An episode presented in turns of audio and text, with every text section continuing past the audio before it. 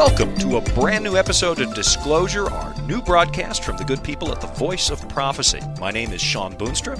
For the next little while, however many minutes we're together, I'm going to be your host from right here at the foot of the beautiful Rocky Mountains in Loveland, Colorado. In fact, from where I'm sitting right now, I could actually be up in Rocky Mountain National Park in just over 30 minutes, and uh, with a good tailwind, a little under 30 minutes. Today, I've got a very special guest in studio. In addition to my drop dead gorgeous wife, Jean, who's across the desk from me right now. Jean, how are you today? Hi, Shawn. Good. Yeah. It's exciting to be in the new studio. I mean, you're the special guest, but we have another special guest today. We do. Yeah. If, if you've listened to the Voice of Prophecy in the past, folks, it's somebody you might already know and recognize. Clifford Goldstein will be joining us today. Well known Christian author and one time editor of Liberty Magazine. Now, not too long ago, Cliff and I were involved in sort of a public debate. And I'm putting the word debate in air quotes. You can't see me, but I'm putting quotes around it because we probably agreed on more than we disagreed on. But this debate, in quotes, was on the campus of Washington Adventist University, and we dealt with all kinds of topics, ranging from religious liberty in America to sensitive issues like gun control. And Cliff, welcome to the show. How are you doing today? Hey. Always good to hear your voice. I know we'll have some fun. Yeah. I remember, Cliff, when we had that debate some time ago, um, I remember the moderator at the end saying that I pretty much demolished you and your arguments in front of oh. all of those people. And I feel, I feel bad about what we did to you. But, you know, you kind of had to leave with your head hanging, and uh, we'll be a little gentler with you today. you, I'm used to that. So, used to that. So it's nothing new. No. Cliff, I know that um, you and I have, have talked a lot in the past, and it turns out we have a lot of similar uh, passions and beliefs. And I know that you're a big fan of philosophy and theology, and it has really formed a, a significant part of your ministry, dealing with issues like religious liberty and, and other issues like, say, the existence of God and so on. Tell me, what, what are we going to be talking about today? What are you bringing to the show? Well, I. In you know, you've heard the name the New Atheists. Yeah, yeah, absolutely. Uh, they, they, sometimes they call them the four horsemen of the apocalypse richard dawkins daniel dennett sam harris and the late christopher hitchens and actually there's really nothing new about them right uh, their arguments they're pretty much the same old arguments that have been used for years and some some of the arguments are to a certain degree better than others and right. so forth but it, they've been particularly Dawkins has made a lot of news. He's made some very good selling books. Though all of them have written written books, and and they really brought the debate out in in public and about the question of the existence of God. And so that, that's really where we're gonna that's really where we're gonna go today, the existence of God, right? Yeah, yeah. Well, you know, it's about, interesting. Yeah, you, you mentioned the, the arguments for it, against it. Why do people believe? Why do people not believe? And right. uh, and so forth. And yeah, I, you know what's interesting? Uh, you know what's interesting relevant. about those four horsemen, Cliff, is that uh, I actually turns out you've heard of the the six degrees of separation theory. I discovered oh, about two years ago that I'm one degree removed from Sam Harris. We actually have a mutual friend, and uh, I've been itching to get invited somewhere where Sam Harris would show up. I'm probably not as brilliant a debater as he is, but uh, as you're mentioning the Four Horsemen, I thought I'd tell you what I, I've discovered. I actually have a connection. So, yeah, kind of kind of cool, right? Um, yeah, he's anyway. He's quite vociferous in what he he believes, and he actually even wrote a book. I believe it was he wrote a book a while back. I, I read it. I'm trying to remember the name now. He was trying to argue from science alone that you could devise morality.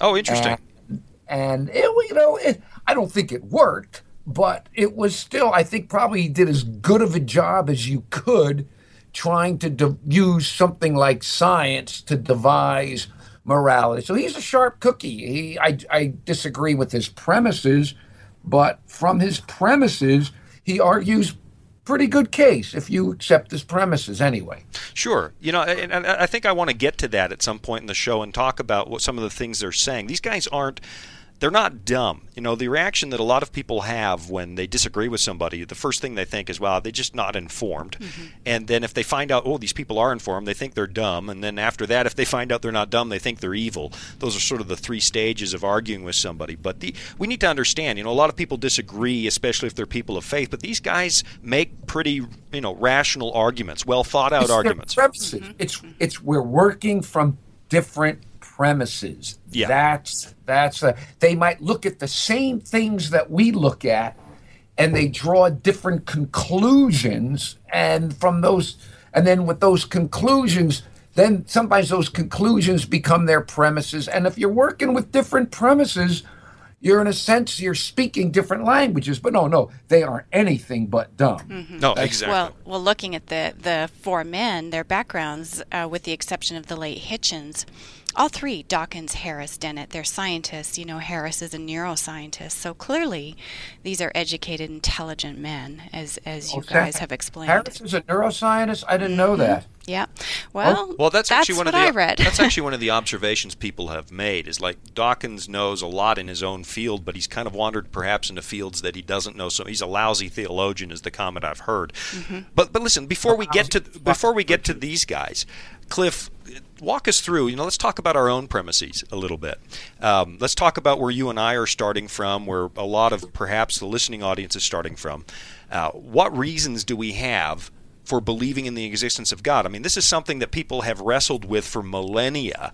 Uh, what are some of the reasons that people give for believing in the existence of a, of a divine being? Well, there are you know, a lot of different ways you can go on this. I I can tell I came to belief in God totally on an experience. I didn't I didn't work my way logically and rationally, you know, point by point by point. I I had a very I was always somewhat a seeker, a seeker for truth, and uh, I um, had some experiences that got me to believe in God. In fact, it's very interesting, but there's an old old phrase called credo ut intelligam all right, you're gonna I, have to you're gonna have to translate that one. Yeah, yeah. Credo ut intelligam, and even though I only read it, I read it only about ten years ago. It blew my mind because it was written by a guy who lived a thousand years ago. Okay. And the gist of it is, I believe in order that I may understand. Hmm. In other words, I became a believer in God first. I had a, a, a, a personal experience we suddenly, wow, there really is a God. I had a whole new set of first premises, a whole new set of first principles. And then after I became a believer, then I started over time to build an intellectual foundation for my faith. Now I realize that's not the way it always happens. Right. And uh, but but in the end, even if there uh, even putting that aside, what do you say to someone? Well, I've never had a Damascus Road experience. I've never had you know, God speak to me out of a cloud or whatever. I still think one of the one of the this is an old rational argument. It's it's the it's sometimes called the cosmological argument. It's old. It's nothing new. And yet, I still to this day think it's pretty powerful. Okay, which is basically spell it out. Well, it's basically at the well. Look at it this way: there's only two kinds of possible existence. Okay, let's get a little metaphysical here. Okay, okay? and and if and if you could find a fault in it, let's deal with it now. There's two kinds of existence. Something either whatever exists was either once created, and that meant if it was created, then it once did not exist. Mm-hmm. Okay? So some, sometimes philosophers call it it's a contingent existence. Okay. It doesn't have to exist because at one point it didn't exist. Okay. Okay. Look around the Earth, Shawn Boonstra, my laptop, the the universe. I'm glad I, I, made it second in your list, Cliff. I'm glad that yeah, I, I yeah, rank yeah, above the laptop. Yeah. Okay. but anyway, something once didn't exist then came into existence. Okay? That's one possible kind of existence. And then the only other possible kind of existence is something that had always existed. Right. It was always there. It it was something that was necessarily existent. Something that once didn't exist, something that once could not have not existed. It always existed. So you've got the way I see it only you know, I, as I've gotten older, everything is less black and white. Boom, boom, boom. But here is one that over the years seems as fervent, uh, seems as solid as ever. Something was either contingent and didn't exist, and then came into existence, or something always existed. And so the question is if something didn't exist, didn't, didn't, once didn't exist, and then came into existence, how could it possibly come into existence? It couldn't have made itself. Right. Something else had to make it.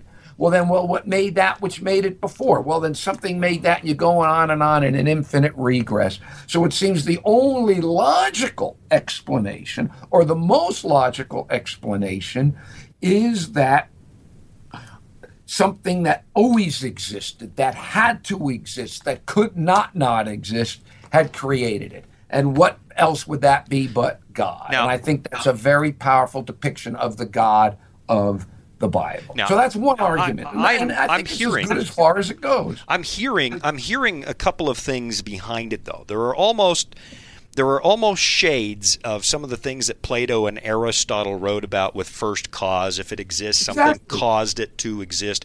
But the other thing that I'm here, I guess Aquinas really grabbed that horse. He took the, you know, Aquinas was one of the first theologians to sort of start blending classical Greek philosophy with um, with Christian theology, and, and he came up with some interesting things borrowing from Plato and Aristotle, he said there's got to be a first cause. Everything has a cause, so those would be the contingent created things.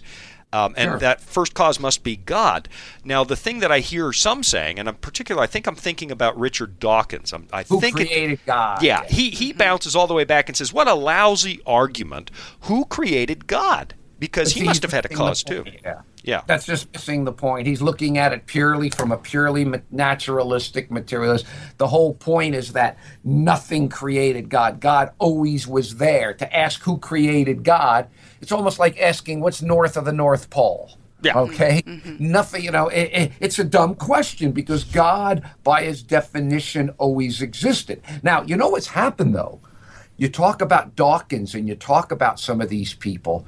They've come up. See, they've come up with with with with their most logical answer they have for this. Okay. Right. right. Because they've come up with an answer for this. Okay? And I believe it's the most logical answer they could come to. Okay? So whatever created, say, something created the universe. Well, something, well, what created that? Okay, something created that. And you got the infinite regress.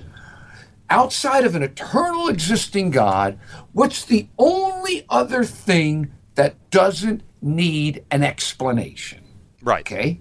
There's only one other thing that doesn't need an explanation. Whatever else is, you know, unless it eternally existed, something had to explain it. Well, they've come up.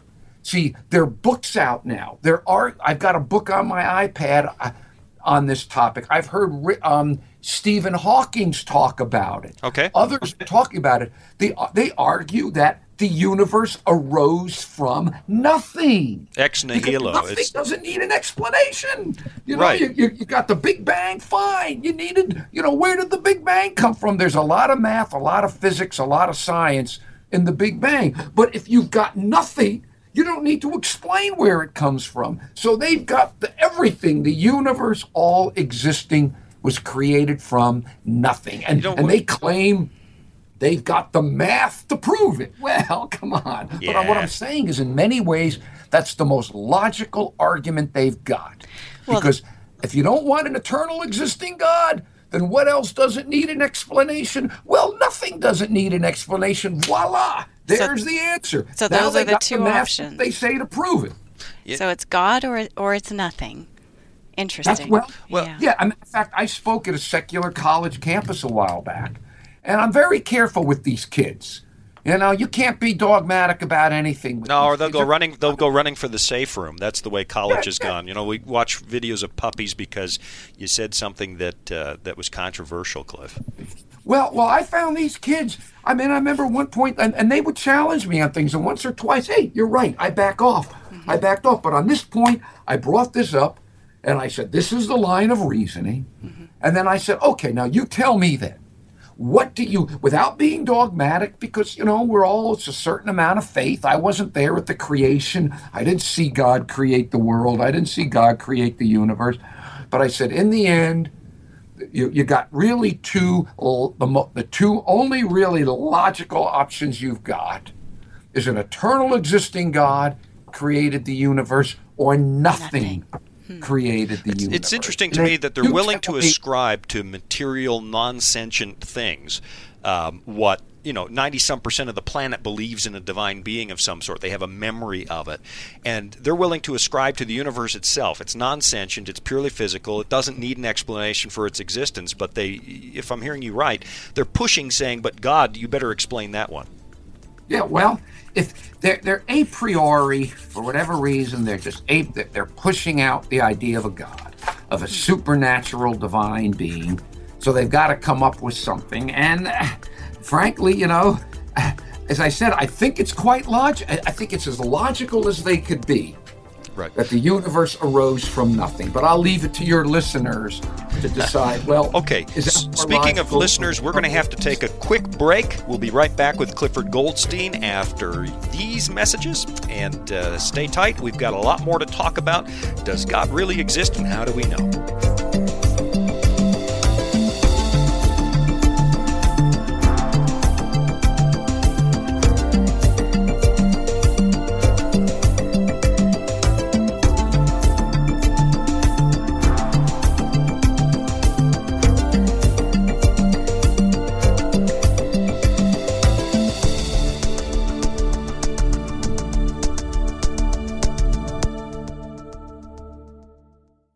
Kids, have you ever had questions like, is there anything or anyone out there other than humans? I'm Naomi Boonstra, and maybe you're wondering, where did the human race come from?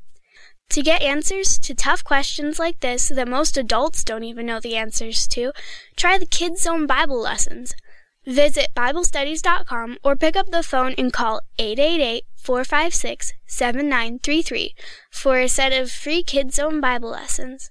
There is never a cost or obligation, just like the Discover Bible Guides. These are our free gift to you. Visit BibleStudies.com and begin your journey today. Does God really exist? At some point, each of us will be faced with this all important question. If you would like to explore today's topic further, then you will enjoy the book Out of Thin Air. Visit our website, VOP.com, and search for our online store. Inside the pages of this book, Shawn explores the arguments for and against God, and you will discover that nothing comes out of thin air. Are you searching for answers to life's toughest questions like, Where is God when we suffer? Can I find real happiness? Or is there any hope for our chaotic world? The Discover Bible Guides will help you find the answers you're looking for. Visit us at BibleStudies.com or give us a call at 888 456 7933 for your free Discover Bible Guides. Study online on our secure website or have the free guides mailed right to your home. There is never a cost or obligation. The Discover Bible Guides are our free gift to you. Find answers in guides like Does my life really matter to God? and a second chance at life. You'll find answers to the things that matter most to you in each of the 26 Discover Bible Guides. Visit BibleStudies.com and begin your journey today to discover answers to life's deepest questions. Born under the cloud of illegitimacy, his real father, far more powerful than anyone could imagine, the unlikely king who ignited a global movement the world forever changed. His legacy, an empire reaching across centuries. His name, Constantine, Shadow Empire, changing the way you think, the way you live, and even the way you believe. War, power, influence. A battle for your mind in the name of religious freedom. A legendary story, a warning for today. Shadow Empire starting April 28th. Exclusive footage from the land where it all started. Conspiracy, secrecy, your future.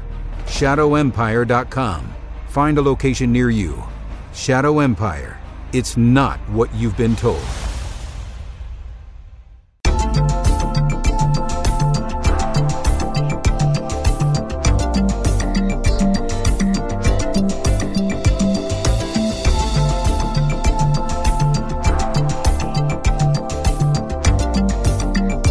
Welcome back to Disclosure, the brand new broadcast from the Voice of Prophecy. My name is Shawn Boonstra. We've been sitting down with Clifford Goldstein. My wife and I are here in studio in gorgeous Loveland, Colorado, and uh, we've been talking about the existence of God. Just before we went to the break, we were really talking about a uh, cosmological argument that people have used over the centuries to describe the existence of God, or at least to try and intellectually justify the fact that God exists.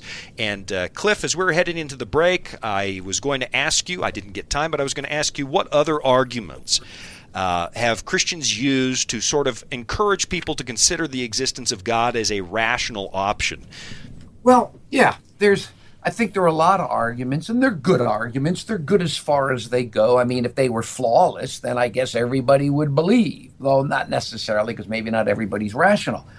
But there's another one that I have always found somewhat compelling it's sometimes it's called the moral argument for the existence of God. Okay, okay. so let's look for a minute. We with we're, we're we're saying that either God does exist or he doesn't exist. And by God, I'm talking about the Judeo-Christian God. I'm okay, the all-knowing, all-powerful, all-loving okay. right. God. That that's the context we're in. Now, let's take a, let's look at the question of morality. Now, before I go anywhere, this is not an argument that you have to believe in God to be moral. No, I've met I've met lots of secular self-professed atheists who live good and decent lives, and they're not. I know some secular Absolutely. people that are better than religious people. Oh no, okay, that's another. Absolutely. When was the last time a secular person drove a drove an airplane into a tower? No, that's, exactly. I, that's another. That's not my argument here. My argument, my argument is, is more metaphysical, if nothing else. It's dealing with where does morality come from? Okay, Let's say we take the Richard Dawkins, Sam Harris view of uh, Chris Hitchens' view of reality. There is no God. We're purely, you know, atoms in the void. We're, we're, we're nothing but quantum fields, whatever. Okay, so that means then, but we are moral beings. We have a concept of morality. So that means morality is a purely human construct. It's like impressionist art. Right. It's like Baroque music. It's like cakewalk jazz. Okay. It's a human creation. Okay. And different cultures have different moralities, which we see that already. Okay. That's one argument. Morality is purely human. And there's so this it's just a set of rules we've created. We evolved yeah. to the point where we realized we'll all do better if we live by these rules, so we yeah. invented the rules. Yeah, yeah. It's a human. Const- it's a human construct. That's one view. The other view is, you know, the more biblical view. There's a transcendent existence. There's a transcendent creator. And just as he has created physical laws to guide our lives, he's created a moral law as well. And, and the concept of morality that we have is something that we, we, we are, it, it comes from God. Okay. We sense this divine being, or even if with that we have just a sense of right and wrong, and its origins are ultimately transcendent. Well, do you, do you know what I find interesting about that? If you go back in an, any number of cultures to where they first, you know, Hammurabi in the Babylonian tradition or Moses oh, in, yeah. the, in, the, Jewish story, um, or in the Christian story, and they all seem to feel the need. If let's say, let's say they're making it up. I mean, that's not what I believe at all. But let's say, for example, that Moses made up the Ten Commandments one day. He just he, he laid awake at night and thought, how could we better live together? And he made it up. Now, that's not what I believe. I want to be very careful. But let's say that that is the case for the sake of argument. He still went out and felt the need to say, this was handed down to me from God. Yeah. And, oh. and why would he feel that need? Why would he feel a need to explain that morality came from something higher than human. Mm-hmm. That's a good point because it's, it's like you, uh, in fact, at one time on one of Richard Dawkins' websites, they had a contest for a secular Ten Commandments. And, oh, no and kidding. yeah, they had a secular Ten Commandments, but I wrote something about that and I just said, well, that's all good, but who's doing the commanding? right, right, right. The command was like, I, I said it would be better to call it 10 suggestions. But, but anyway, let's come back to this. Let's go back. You got two views, okay? Let's for a moment assume the secular view is the right one, okay? Morality is purely a human construct. Okay. Let's go. Of course, everybody owes. At some point, we always go back to the Nazis. Okay. Yeah. That's always you know. But you know, the, what what what's that principle? They say you've actually lost your argument the minute you Yeah. invoke the Nazis. I can't remember Yeah, the name of yeah, that but principle. Let's, just, let's go here for a minute. Yeah. Maybe you could say I have lost the argument here, but let's just assume. Let's assume for a minute that the Nazis won the war. yep. Okay. They won the war, and under Joseph Goebbels' brilliant propaganda. Remember now, morality is a human construct. It arises from our neurons and and neurotransmitters. It comes out of us the same way you know jazz and impressionist art comes from. So say he wins the, the Nazis win the war and with his vast propaganda machine, he convinces everybody in the world that if you've got one Jewish grandparent, Right. You are worthy of death. Mm-hmm. Okay? Now, he convinces everybody of that. Okay, everybody on, on a horizontal. Remember, all we have is the horizontal here. Okay, no transcendence. Anybody with a Jewish grandparent is worthy of death. So the question is is that wrong? Right. Mm-hmm. Well, mm-hmm. Yeah. you know, if everybody's in agreement, all you really have is a contract. Uh, it, it's.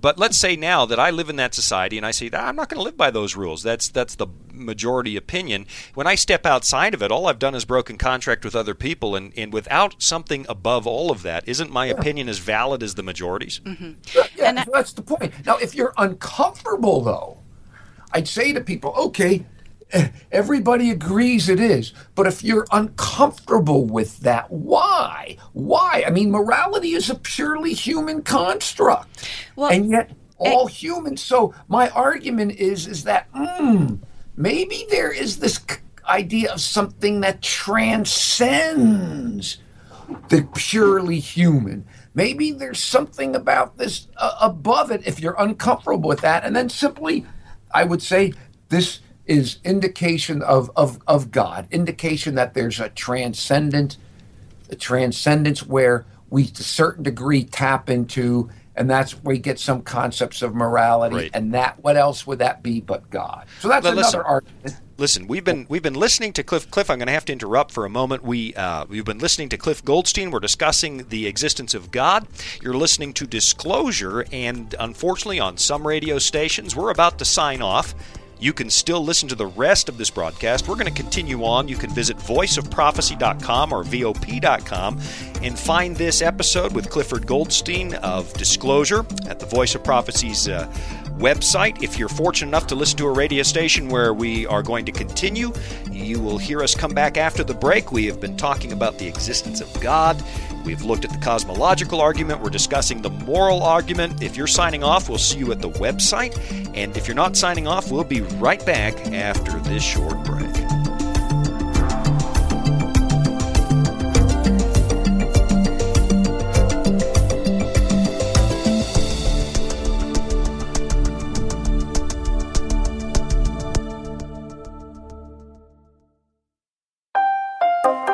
Are you searching for answers to life's toughest questions like, Where is God when we suffer? Can I find real happiness? Or is there any hope for our chaotic world?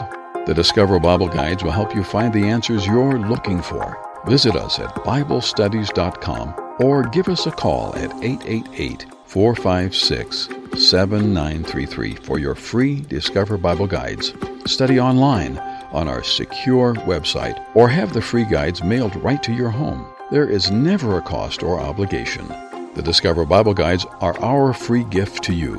Find answers in guides like Does My Life Really Matter to God? and A Second Chance at Life. You'll find answers to the things that matter most to you in each of the 26 Discover Bible Guides. Visit BibleStudies.com and begin your journey today to discover answers to life's deepest questions.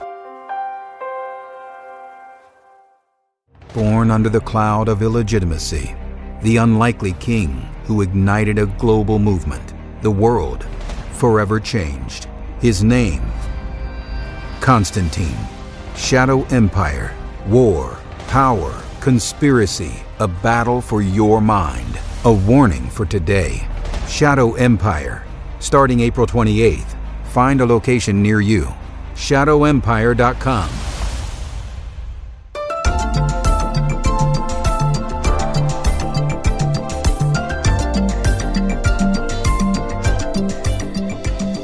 Welcome back. I'm Jean Boonstra, and I'm your co host of Disclosure, a new radio program with From the Voice of Prophecy with Shawn Boonstra. My husband is your host. And today you are joining us in the second half of a program where we have been talking to Clifford Goldstein.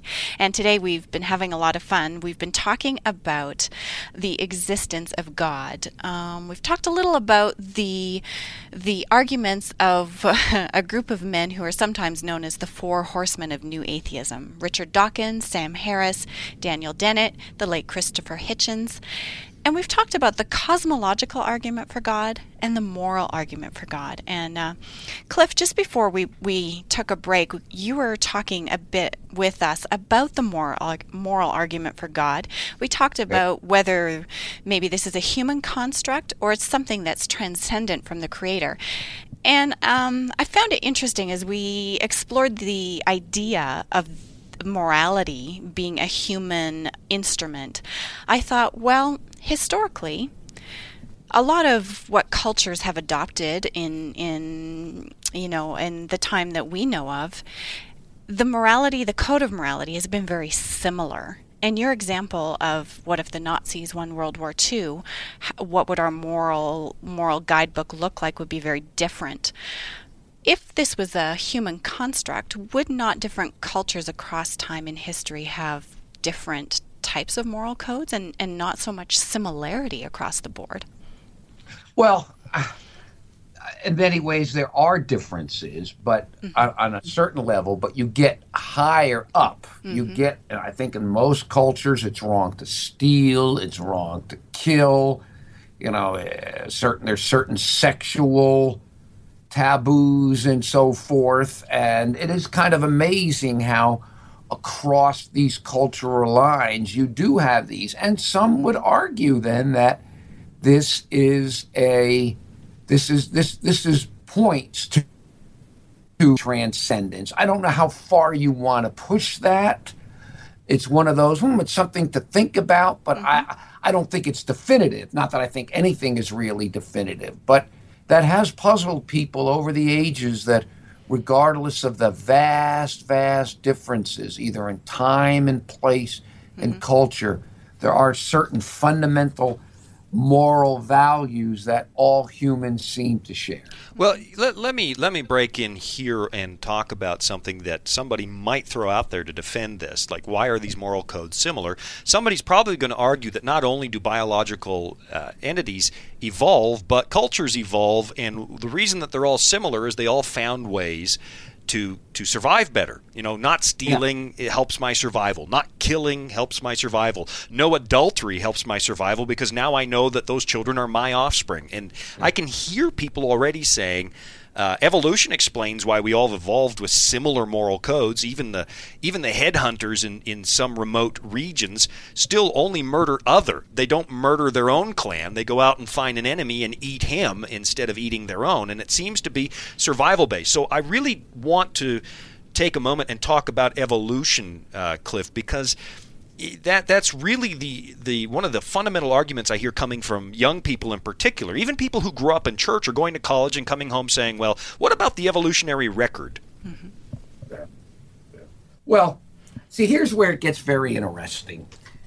It's look, you say the evolutionary record. I assume you're talking about the fossils, right? Well, that that's it because that's where everybody's going to point, and they've yeah. got a nice new, you know, biology textbook, the 87th edition, with a chart that shows them where all the different life forms are in the strata. Sure. Sure. Well, here's the thing, and and this is an important concept for people to grasp. Nobody's denying the existence of the bones in the ground. Okay, right. right. the bones are there. Okay but the question is, the question is for a hundred some years now. See, the bones don't say I'm 25,000 years old, or I, I'm, I was, you know, the bones don't say made in the late Paleozoic era. not stamped with made in Taiwan and a serial number. Yeah, they're not stamped, you know, uh, 800,000 years ago. You got these artifacts in the ground.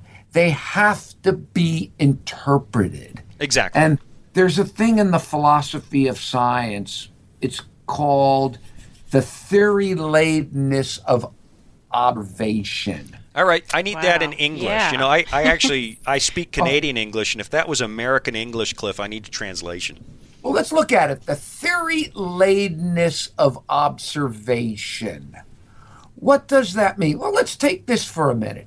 Let's say we took somebody who grew up in the Amazon rainforest 500 years ago, or you took somebody anywhere 200 years ago, and you were able to transport them to our time right now Okay. let's say there was that person and Sean, and you walk into a garage and there's a spiffy new 2016 Ford Mustang. Yeah, Okay. that's not in my garage. In my garage is something that Yeah. predates the fossil bones. Yeah, yeah, okay, yeah, yeah. That Edsel you got. Yeah, I remember that, that thing you cranked my hand. Yeah, no, that's right. yeah. That's I need someone else to help me start my car. Yeah. You you're gonna look. You're gonna see two different things, or you're gonna well, well physically you're gonna you're the light reaching from the car hitting your retinas. That's then gonna go to the back of your eye, and it's gonna be translated into neural hormones in your brain.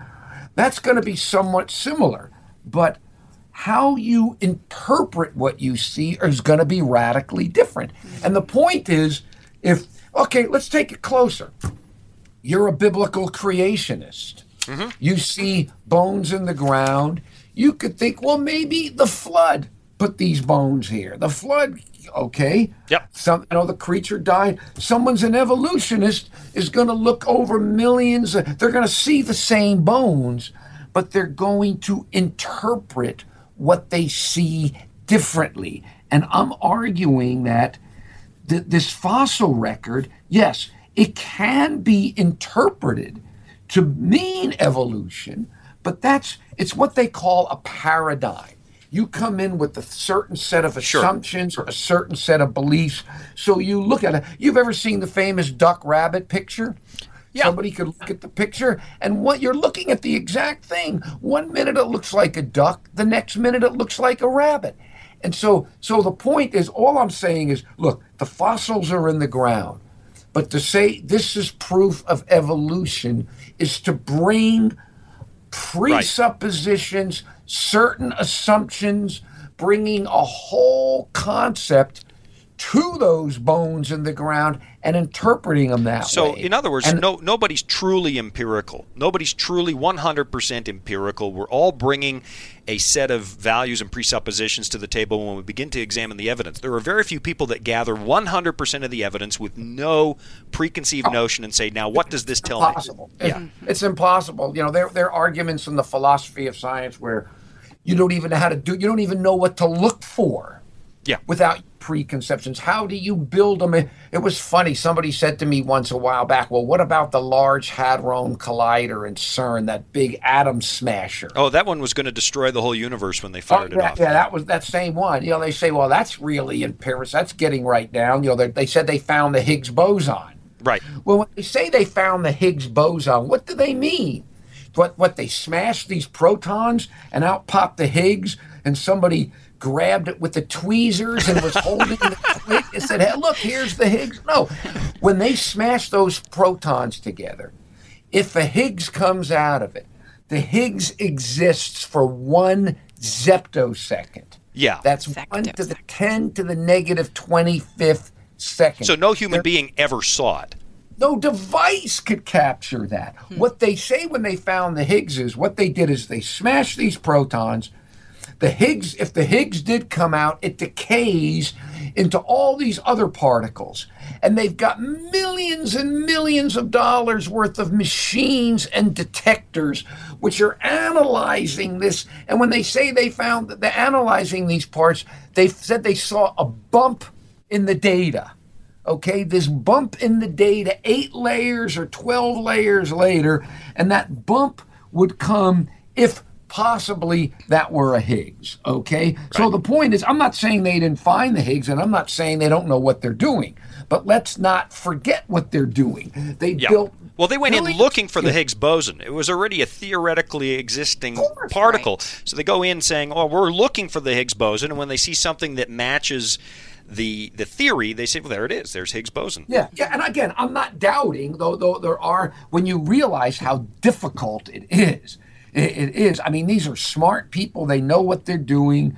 But let's not forget what they're doing. They're built an awful lot of theory. But again, the point is, when when we we talk about there is when you brought up evolution, and I used the phrase the theory ladenness of observation. Right. It's, it's, a, it's a fancier way of saying, look, nobody's going to look at it objectively. You look at this, you have your preconceived notions of what you expect, and you're going to interpret it through that way. And my argument is simply that there are other ways to view the data that don't necessarily fit the evolutionary thing, but you're never going to be told that.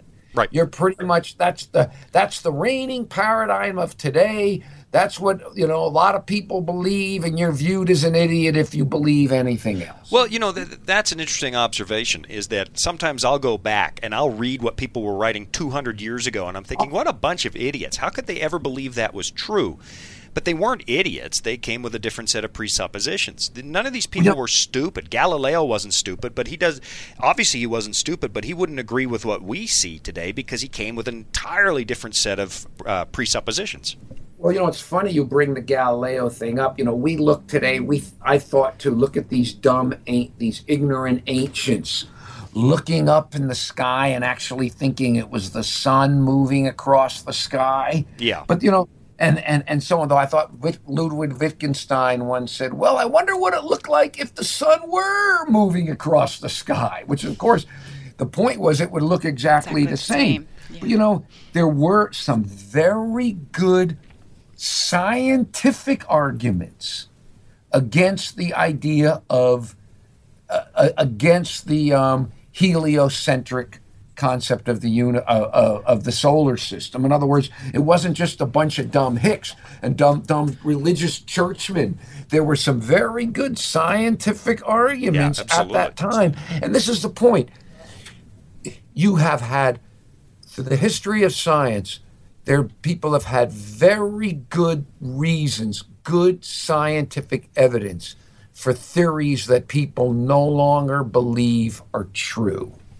And that's why I think we need to be very careful. I love, I got this great quote from a fella named Alfred North Whitehead. I wish I, I, I try to pull it up right now. It'd be a little hard for me right now to pull it up. But Whitehead had this, he was a well known writer and philosopher and mathematician. And, uh, and let me see right here. Let me just see if I could grab this quote real quick. Whitehead. Right. Because You're it sitting was- in your library in. Silver Springs. You know, actually, you know what, Cliff? I'm going to give you the break to go and look for it because Okay. we're up against a break. We're going to be right back. We're sitting down with Clifford Goldstein. He's joining us by Skype from Silver Spring, Maryland. Uh, we're in Loveland, Colorado. You're listening to Disclosure, the new program from the Voice of Prophecy. We'll be right back after this brief announcement.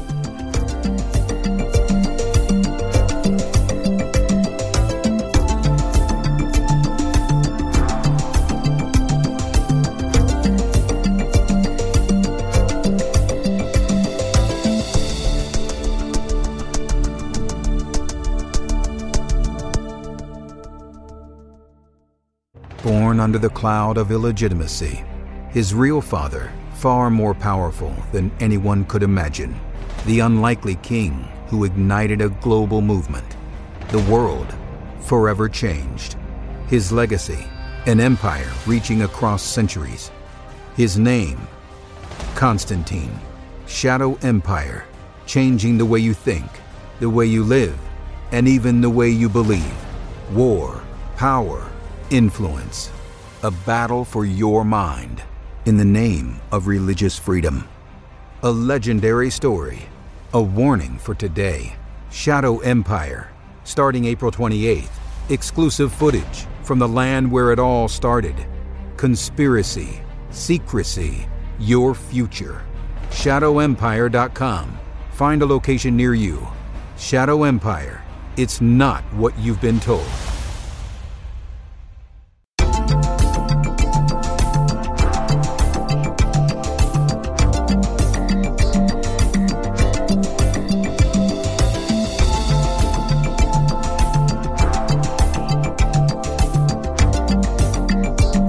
Welcome back from the break. You are listening to the Voice of Prophecy's Disclosure Program. We're sitting down with Cliff Goldstein. Well, actually, we're not actually sitting in a room with Cliff Goldstein. Jean and I are sitting in Loveland, Colorado. He's joining us by Skype from Silver Spring, Maryland.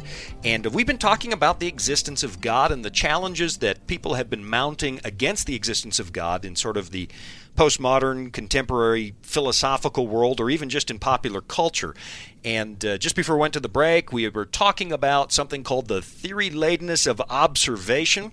Cliff unpacked us uh, that for us a little bit and was talking about the presuppositions that everybody brings to data, whether it's bones in the ground or, or whatever it is. Cliff, um, we've been talking about evolution. People look at the same data, they get a different conclusion. If you are a believer in God, you're going to read the bones in the ground probably differently than somebody who doesn't want there to be a God. Um, but here's the question I want to put to you now. I have l- watched Christians, and uh, you know, by watching Christians, I mean I've been reading their opinions, say since the late 19th century, the 1880s, the 1890s, after evolution of, uh, or sorry, the origin of species comes out from uh, from Darwin, and I watched theologians try to reconcile these ideas. Well, maybe, you know, if the evidence is in the ground and we evolve slowly, maybe God used the process of evolution to create this world. And so some people would call that theistic evolution. Yeah, evolution is real and God set it up that way and it's his idea. What's your response to that? Well, I it's it's more and more common, but it, it just doesn't work. I okay, mean, tell me why. Just, uh, it just doesn't work. I mean, either if you truly I mean, I'll, I'll say this. I'll come right out and say it. If, if the Darwinian model or something like it is really what happened, the Bible cannot be true. It cannot be true. I mean, it just to- totally, completely. Well, why not? Why not? Why not? I mean, couldn't it be that you know God created the heavens and the earth, and in that one verse is is four and a half billion years? Well, I mean, if you look, if you take even the broadest reading of the first few chapters of Genesis, the broadest reading, two things are utterly apparent. Okay. Everything was planned planned perfectly. Nothing was left to chance. And that each species was made after its own kind. There was like one made, you know, the plants were made one way, the this animal was made this way. Each one, the trees, each after its own kind. So there wasn't one common ancestor out of which they sprouted from. Right. Say, so, so I'm not really related to the carrot. Yeah, yeah, yeah. You know, according to Richard Turnip, you're uh, Richard Dawkins. Richard, you just called him Richard Turnip. We're not yeah, related Richard to the Dawkins, turnip either. Oh, that's great. Yeah, you, we're all distant relatives of turnips. Okay, so nothing left to chance. Every you know, and completely different origins in terms of different kinds. Right. Well, the so, broadest reading of evolution, even the most broad reading, is that um, everything is was came by chance, random speculation, and that we all have common ancestors. I mean, I've read, and I'm actually even working on a book now. In fact, it's funny you asked me because I'm working on a book called "Baptizing the Devil." Oh, here comes a here comes a free plug. Here comes a free plug so, for Clifford Goldstein's yeah. new book. That's a great yeah, title, well, Cliff. I love it. Yet it's not out yet, but "Evolution and the Seduction of Christianity." It's called "Baptizing the Devil." But anyway, mm. the point is, they can't be harmonized. And I think the reason, though, that so many Christians are, are feeling that the desire to do this, the need to do this, is, is, is it's in many ways it's a modern myth. It's called the myth of scientism. Good. Unpack that for me because a lot of people may not be familiar with the term scientism. Yeah. yeah. It's not science. Science is great. Science is wonderful. Science has done wonderful things and has opened up new vistas of reality. But scientism, and it could be broadly defined different ways, but it's basically it's the idea that because all reality, everything is purely materialistic, is purely could be broken down to fermions and bosons and quantum fields and and and physics and chemistry and biology that really the best, if not the only way to really know truth is through science itself. In other words, there's this attitude, well, science says it, therefore, who dares? I mean, who ever heard the thing, well, it's science. It's science. Because I find it hilarious how often does you know, the latest scientific data. Take this pill for depression. 20 years later, all the latest scientific data now is that pill will make you suicidal. Right. Okay. You know, and and you know this whole idea. And how many years did the tobacco companies do science? They hired scientists. Yeah, exactly. These scientists doing it. So you think that they were then have some preconceived notions. Anyway, but the point is, it's just this idea in our century, science has almost become the sacral mode of knowledge. If science says something, oh my goodness, you got to be a fool. At least that's the common thinking. Well, people and, almost invoke science like people used to invoke God. I've heard people say, "We know this is happening in the world because science has proven it," and that you know, should that, and that settles it. Everybody needs to accept it yeah. at that point we know there's that bumper sticker god says it i believe it that settles it well you can and and you can mock that to a certain degree sure. i mean how do you know god says it but but the but the other point is it's now science says it i believe it that settles it mm-hmm. and uh and that's a myth and it's a very powerful one and that, that's what i think is happening so many so many Christians, well, science says it, and this and that, and therefore they have to believe it. And believe me, I spent the past few years of my life doing a lot of reading, and that's why I've been working on this book just to show people, hey, not so fast. Exactly. Just because science says it, okay, let's take a look at it, but it comes back again to the assumptions. What are the assumptions they need in order to do their science? Very, anyway, very few people have had to ultimately apologize for the content of the Bible over over all of the millennia. We've had to apologize for how we behave. We, but very rarely, I mean, almost never has anybody changed their mind. They may change their mind about how they interpret Scripture, say when sure. we went to a heliocentric solar system and so on. But well, for know, the basic content, nobody, it, the, the Bible's just never been fa- uh, you know, successfully challenged as far as its ultimate content.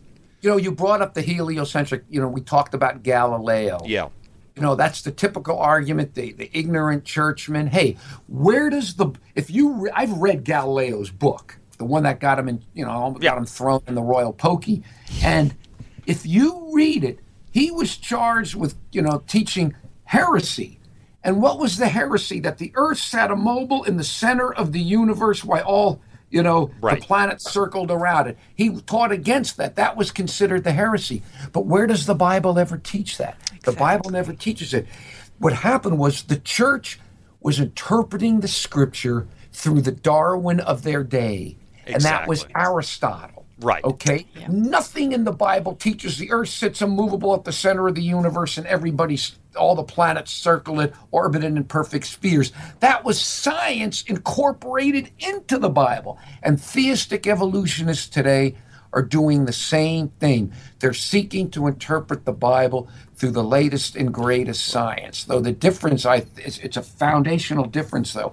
Even if Aristotle were right, doesn't matter. The Bible never addresses that. But if Darwin's right, Jesus is wrong. Yeah, that's, and and that that's that is really what it boils down to. If you look at the key story being told in the Bible, in the first few chapters, we've only got minutes left in the in the program, but the first few chapters say uh, death came because of man's rebellion evolution says that death is part of God's plan. And if you accept that God included death and survival of the fittest, the cross of Christ ultimately becomes completely unnecessary because sin is God's problem in the first place, and imperfection is God's design in the first place, and it, it completely falls apart. So, what I want to do in the in just the few minutes that we have left, Cliff, we've got like four minutes left. Um, what does it mean if there's no God? I mean, what hope is there? What if we if we reject the existence of God? What does that do to a human being? Uh, what does it ultimately mean? Well, let me quote you, paraphrase a Frenchman named Albert Camus. Yeah, said unless there is a reality that transcends this world and its suffering, nothing is true but this world and its suffering. Okay? In other words, if there is no God, if this is it, if there's nothing else in, at all, then we live, we suffer, we die. Then anybody that ever knew us is going to die. Any memory of us. You know, I read something the other day where they said because, you know, everything is becoming digital. Right. If, you know, and if, if our civilization were to die out, you know, and uh, 10,000 years a new one arose, almost all our records would be gone because, you know, every now and then we got to back up our hard drives and so on because this digital stuff doesn't last forever. But the point is, if this is it, if there is no God, if there is nothing supernatural, if there is nothing supernatural, then it's all pretty absurd and meaningless. Right. And if you feel as if you don't have hope, guess what? You don't have hope. If you feel hopeless and the world is hopeless, well, you're right. It is hopeless. This world, in and of itself, what does it offer us? Some pain, you know, some joys, you know, how much joy compared to how much pain. But even if you got all this great joy, whatever, one day you're going to be dead. Every memory of you is going to be dead. Anybody who ever knew you, no memory of you is going to, it would make no matter if you ever existed. Had you hadn't been born, it will make no difference at all.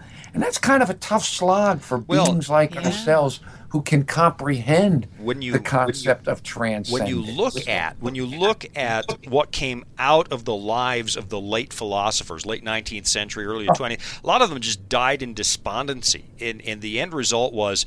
You know, the, I, I don't remember who it was. I don't think it was Nietzsche, but somebody eventually said, "If God doesn't exist, we better invent one because uh, the ramifications of not having a God are just Yeah, absolutely yeah. brutal." I find it Yeah. interesting. It's Ecclesiastes three verse eleven, Cliff. It's one of my favorite passages. God has put eternity in the human heart, and Yeah. even the most nihilistic person on earth uh, eventually comes to the conclusion there's got to be something better than this. I think it was you pointed out that when they, they buried the author of The Hitchhiker's Guide to the Galaxy, uh, Douglas, Douglas Adams, They, Adams. they actually still put a tree on his grave. Why? Oh. why? Why put a tree on the grave?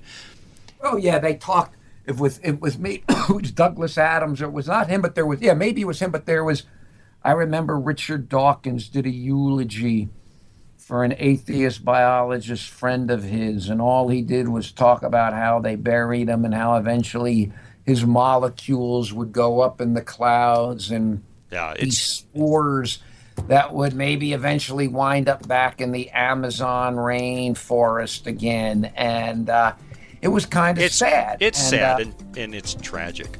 Cliff, I'm going to cut in. We are out of time. We're at the end of our show. I want to thank you for taking time. The new book Sure. that you're going to put out soon was called again Baptizing the Devil. Baptizing the devil, All right, we'll have evolution to- and the seduction of Christianity. All So, right. And to our I'll need about another year, and I hope to have it. Good. I'm looking forward to that. Thank you for joining us, those in our listening audience. This has been Disclosure, the new program from the Voice of Prophecy, broadcasting from our studios in Loveland, Colorado. Remember to visit our website, VOP.com. You can find the entire show there, plus a lot of other features.